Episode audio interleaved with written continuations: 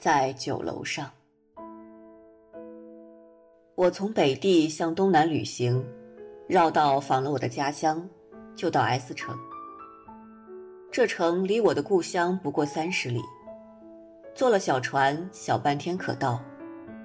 我曾在这里的学校里当过一年的教员。深冬雪后，风景凄清，懒散和怀旧的心绪连接起来，我竟暂寓在 S 城的洛斯旅馆里了。这旅馆是先前所没有的。城圈本不大。寻访了几个以为可以会见的旧同事，一个也不在，早不知散到那里去了。经过学校的门口，也改换了名称和模样，与我很生疏。不到两个时辰，我的异性早已索然，颇悔此来为多事了。我所住的旅馆是租房不卖饭的，饭菜必须另外叫来，但又无味，入口如嚼泥土。窗外只有字痕斑驳的墙壁，贴着枯死的煤台。上面是铅色的天，白皑皑的，绝无精彩。而且微雪又飞舞起来了。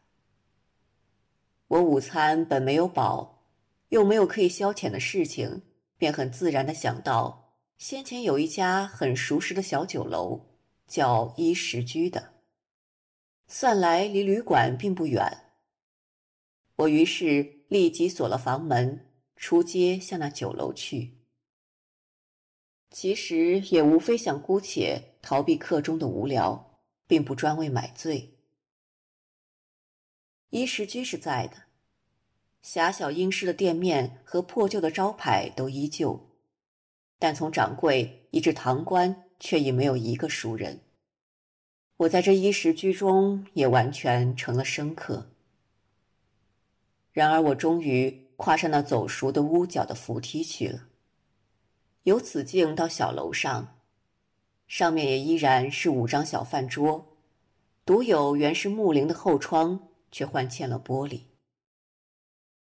一斤绍酒，菜十个油豆腐，辣酱要多。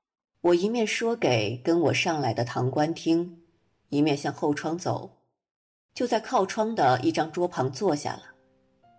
楼上空空如也，任我捡得最好的座位，可以眺望楼下的废园。这园大概是不属于酒家的，我先前也曾眺望过许多回。有时也在雪天里，但现在从惯于北方的眼睛看来，却很值得惊异了。几株老梅竟斗雪开着满树的繁花，仿佛毫不以深冬为意。倒塌的亭子边还有一株山茶树，从青绿的密叶里显出十几朵红花来，赫赫的在雪中明得如火，愤怒而且傲慢。如蔑视游人的甘心与远行。我这时又忽的想到，这里积雪的滋润，着物不去，晶莹有光，不比朔雪的粉一般干。大风一吹，便飞得满空如烟雾。客人酒。堂官懒懒地说着，放下杯、筷、酒壶和碗碟，酒到了。我转脸向了板桌，排好器具，斟出酒来。觉得北方固不是我的旧乡，但南来又只能算一个客字。无论那边的干雪怎样纷飞，这里的柔雪又怎样的依恋，与我都没有什么关系了。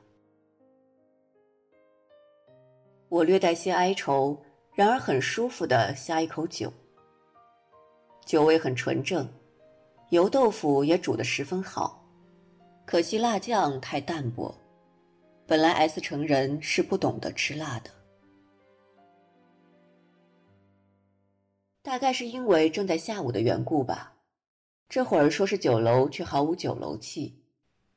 我已经喝下三杯酒去了，而我以外还是四张空板桌。我看着费源，渐渐的感到孤独，但又不愿有别的酒客上来。偶然听得楼梯上脚步响，便不由得有些懊恼。待到看见是堂官，才又安心了。这样的又喝了两杯酒。我想这回定是酒客了，因为听得那脚步声比堂官的要缓得多。约略料他走完了楼梯的时候，我便害怕似的抬头去看着无干的同伴，同时也就吃惊的站起来。我竟不料在这里意外的遇见朋友了。假如他现在还许我称他为朋友。那上来的，分明是我的旧同窗，也是做教员时代的旧同事。面貌虽然颇有些改变，但一见也就认识。独有行动却变得格外迂缓，很不像当年敏捷精悍的吕为甫了。啊，为甫，是你吗？我万想不到会在这里遇见你。啊，是你。我也万想不到，我就邀他同坐，但他似乎略略踌躇之后，方才坐下来。我起先很以为奇，接着便有些悲伤，而且不快了。细看他相貌，也还是乱蓬蓬的须发，苍白的长方脸，然而衰瘦了，精神跟沉静，或者却是颓唐。又浓又黑的眉毛底下的眼睛也失了精彩。但当他缓缓的四顾的时候，却对费源忽地闪出我在学校时代常常看见的摄人的光来。我们，我高兴的，然而颇不自然的说：“我们这一别，怕有十年了吧？我早知道你在济南，可是实在懒得太难，终于没有写一封信。彼此都一样。”可是现在我在太原了，已经两年多，和我的母亲。我回来接她的时候，知道你早搬走了，搬得很干净。你在太原做什么呢？我问。教书，在一个同乡的家里。这以前呢？这以前嘛。他从衣袋里掏出一支烟卷来，点了火，衔在嘴里。看着喷出的烟雾，沉思似的说：“无非做了些无聊的事情，等于什么也没有做。”他也问我别后的景况，我一面告诉他一个大概，一面叫堂官先取杯筷来，使他先喝着我的酒，然后再去添二斤。期间还点菜。我们先前原是毫不客气的，但此刻却推让起来了。终于说不清哪一样是谁点的，就从堂官的口头报告上指定了四样菜：茴香豆、冻肉、油豆腐、青鱼干。我一回来就想到我可笑。他一手擎着烟卷，一只手扶着酒杯，似笑非笑地向我说：“我在少年时看见疯子或银子停在一个地方，给什么来一下。”即刻飞去了，但是飞了一个小圈子，便又回来停在原地点，便以为这实在很可笑，也可怜。可不料，现在我自己也飞回来了，不过绕了一点小圈子。又不料你也回来了，你不能飞得更远些吗？真难说，大约。也不外乎绕点小圈子吧。我也似笑非笑地说：“但是你为什么飞回来的呢？也还是为了无聊的事儿。”他一口喝干了一杯酒，吸几口烟，眼睛略微张大了。无聊的。但是我们就谈谈吧。堂官搬上新添的酒菜来，排满了一桌。楼上又添了烟气和油豆腐的热气。仿佛热闹起来了，楼外的雪也越加纷纷的下。你也许本来知道，他接着说：“我曾经有一个小兄弟，十三岁上死掉的，就葬在这乡下。我连他的模样都记不清楚了，但听母亲说，是一个很可爱念的孩子，和我也很相投。至今他提起来还似乎要下泪。今年春天，一个堂兄就来了一封信。”说他的坟边已经渐渐的进了水，不久怕要陷入河里去了，须得赶紧去设法。母亲一知道就很着急，几乎几夜睡不着。他又自己能看信的。然而我能有什么法子呢？没有钱，没有功夫，当时什么法也没有，一直挨到现在。趁着年假的闲空，我才得回南给他来迁葬。他又喝干一杯酒，看着窗外说：“这在那边哪里能如此呢？积雪里会有花，雪地下会不动。就在前天，我在城里买了一口小棺材，因为我预料那地下的应该早已朽烂了。”带着棉絮和被褥，雇了四个土工下乡迁葬去。我当时忽而很高兴，愿意掘一回坟，愿意一见我那曾经和我很倾慕的小兄弟的骨殖。这些事我生平都没有经历过。到的坟地，果然河水只是舀进来，离坟已不到二尺远。可怜的坟，两年没有培土，也平下去了。我站在雪中，决然地指着它对土工说：“掘开来！”我实在是一个庸人。我这时觉得我的声音有些稀奇，这命令也是一个在我一生中最为伟大的命令。但土工们却毫不害怪。就动手掘下去了。待到掘着矿穴，我便过去看，果然，棺木已经快要烂尽了，只剩下一堆木丝和小木片。我的心颤动着，自去拨开这些，很小心的，要看一看我的小兄弟。然而出乎意外，被褥、衣服、骨骼。什么也没有。我想，这些都消尽了。向来听说最难烂的是头发，也许还有吧。我便伏下去，在该是枕头所在的泥土里仔仔细细的看，也没有，踪影全无。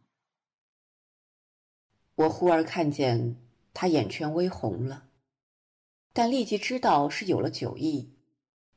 他总不很吃菜，单是把酒不停的喝，早喝了一斤多，神情和举动都活泼起来，渐近于先前所见的吕为甫了。我叫堂官再添二斤酒，然后回转身，也拿着酒杯，正对面默默的听着。其实，这本已可以不必再签。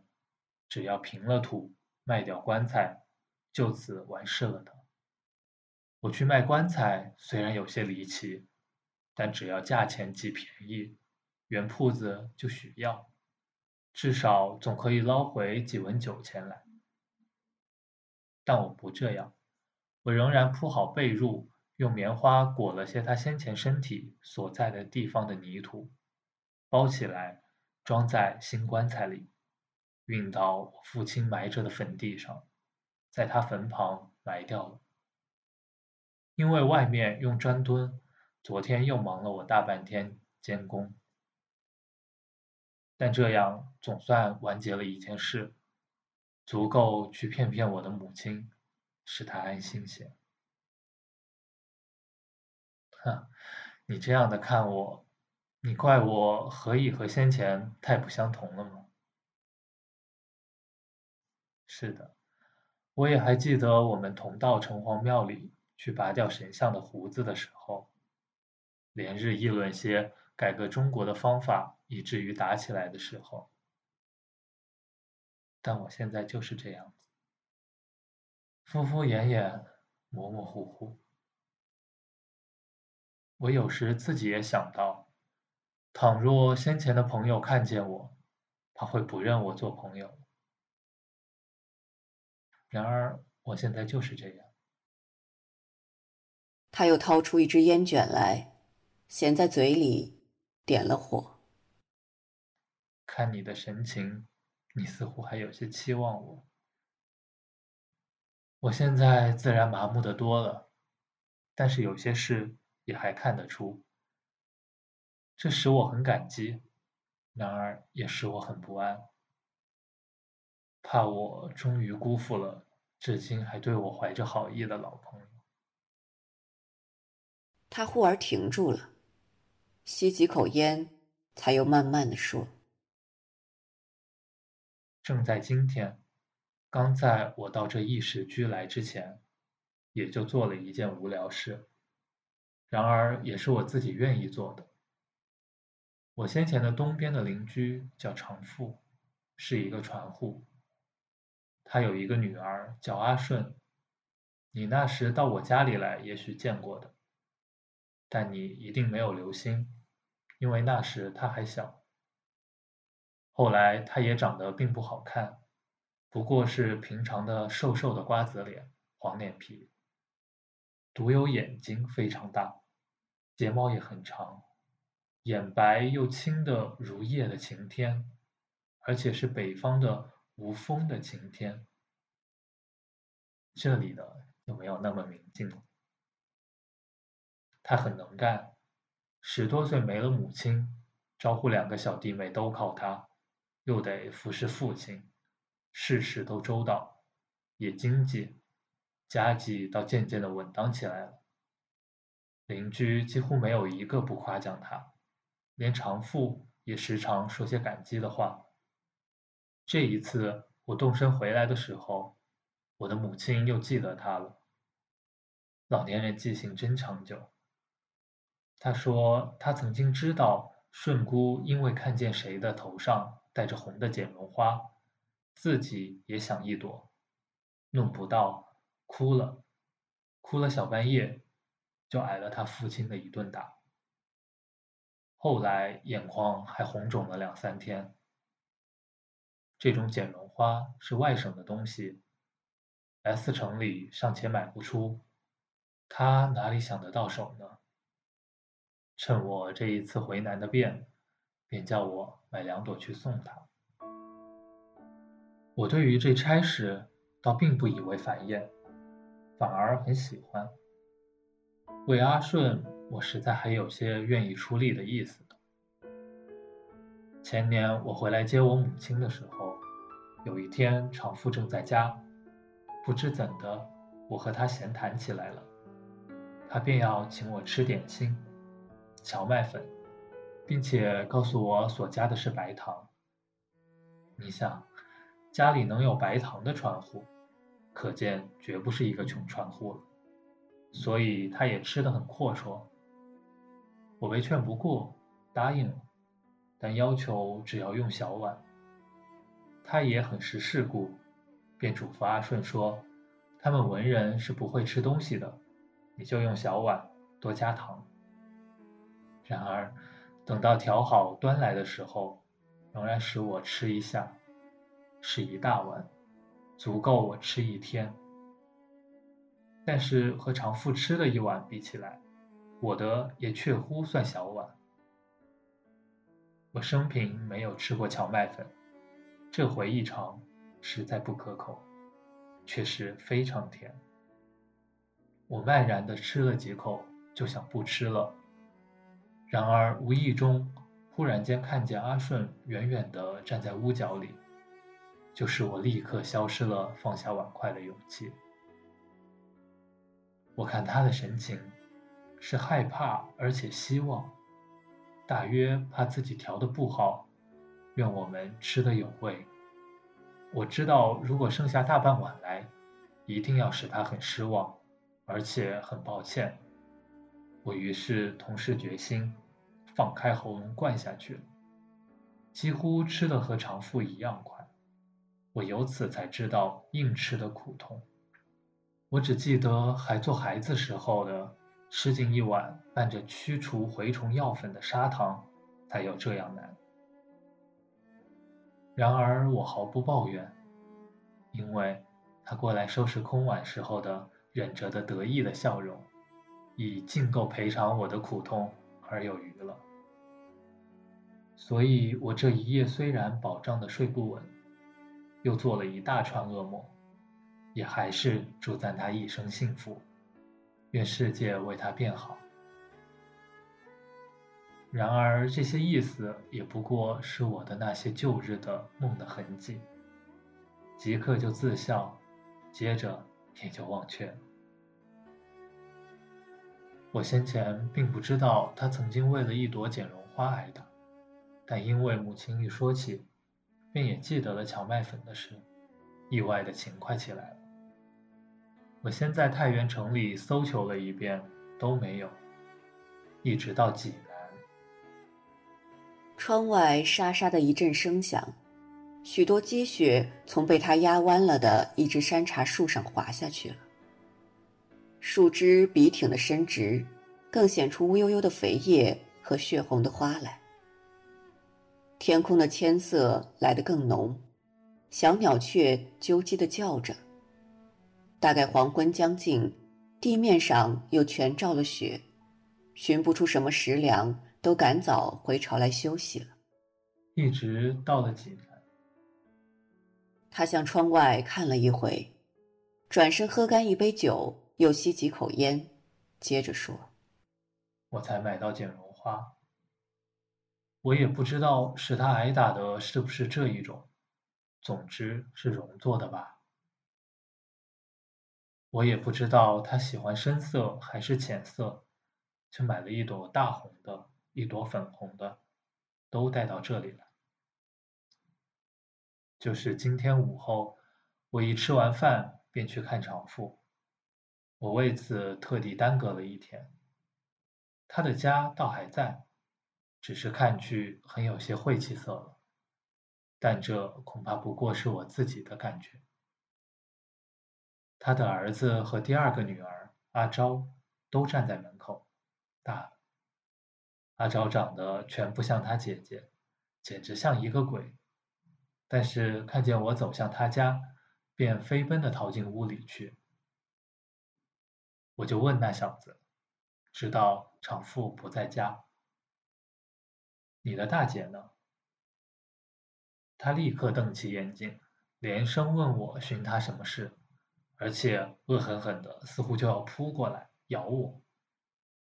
我支吾着退走了。我现在是敷敷衍衍。你不知道，我可是比先前更怕去访人了，因为我已经深知道自己之讨厌，连自己也讨厌，又何必明知故犯的去使人暗暗的不快呢？然而这回的差事是不能不办妥的。所以想了一想，终于回到就在斜对门的柴店里。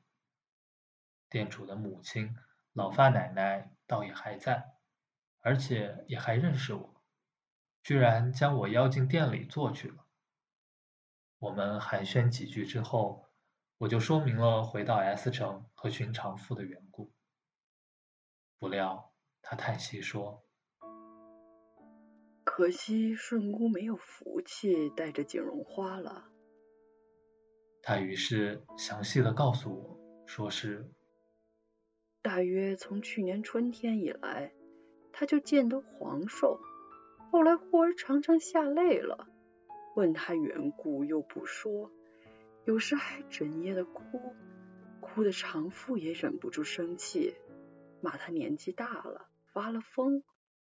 可是，一到秋初，起先不过小伤风，终于躺倒了，从此就起不来。直到咽气的前几天，才肯对长父说，他早就像他母亲一样，不时的吐红和流夜汗。但是瞒着，怕他因此要担心。有一夜，他的伯伯长根又来应借钱，这是常有的事。他不给，长根就冷笑着说：“你不要娇气，你的男人比我还不如。”他从此就发了愁，又怕羞，不好问，只好哭。长夫赶紧将他的男人怎样的争气的话说给他听，哪里还来得及？况且他也不信，反而说：“好在我已这样，什么也不要紧了。”他还说：“如果他的男人真比长根不如，那就真可怕呀！比不上一个偷鸡贼，那是什么东西呢？”然而他来送检的时候，我是亲眼看见他的，衣服很干净，人也体面，还眼泪汪汪的说自己撑了半世小船，总熬苦省的积起钱来聘了一个女人，偏偏又死掉了。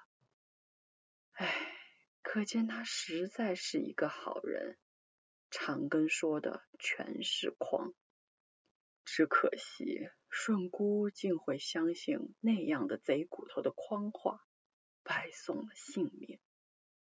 唉，但这也不能去怪谁，只能怪顺夫自己没有这一份好福气。那倒也罢，我的事情又完了。但是带在身边的两朵剪绒花怎么办呢？好我就托他送了阿昭，这阿昭一见我就飞跑，大约将我当做一只狼或是什么。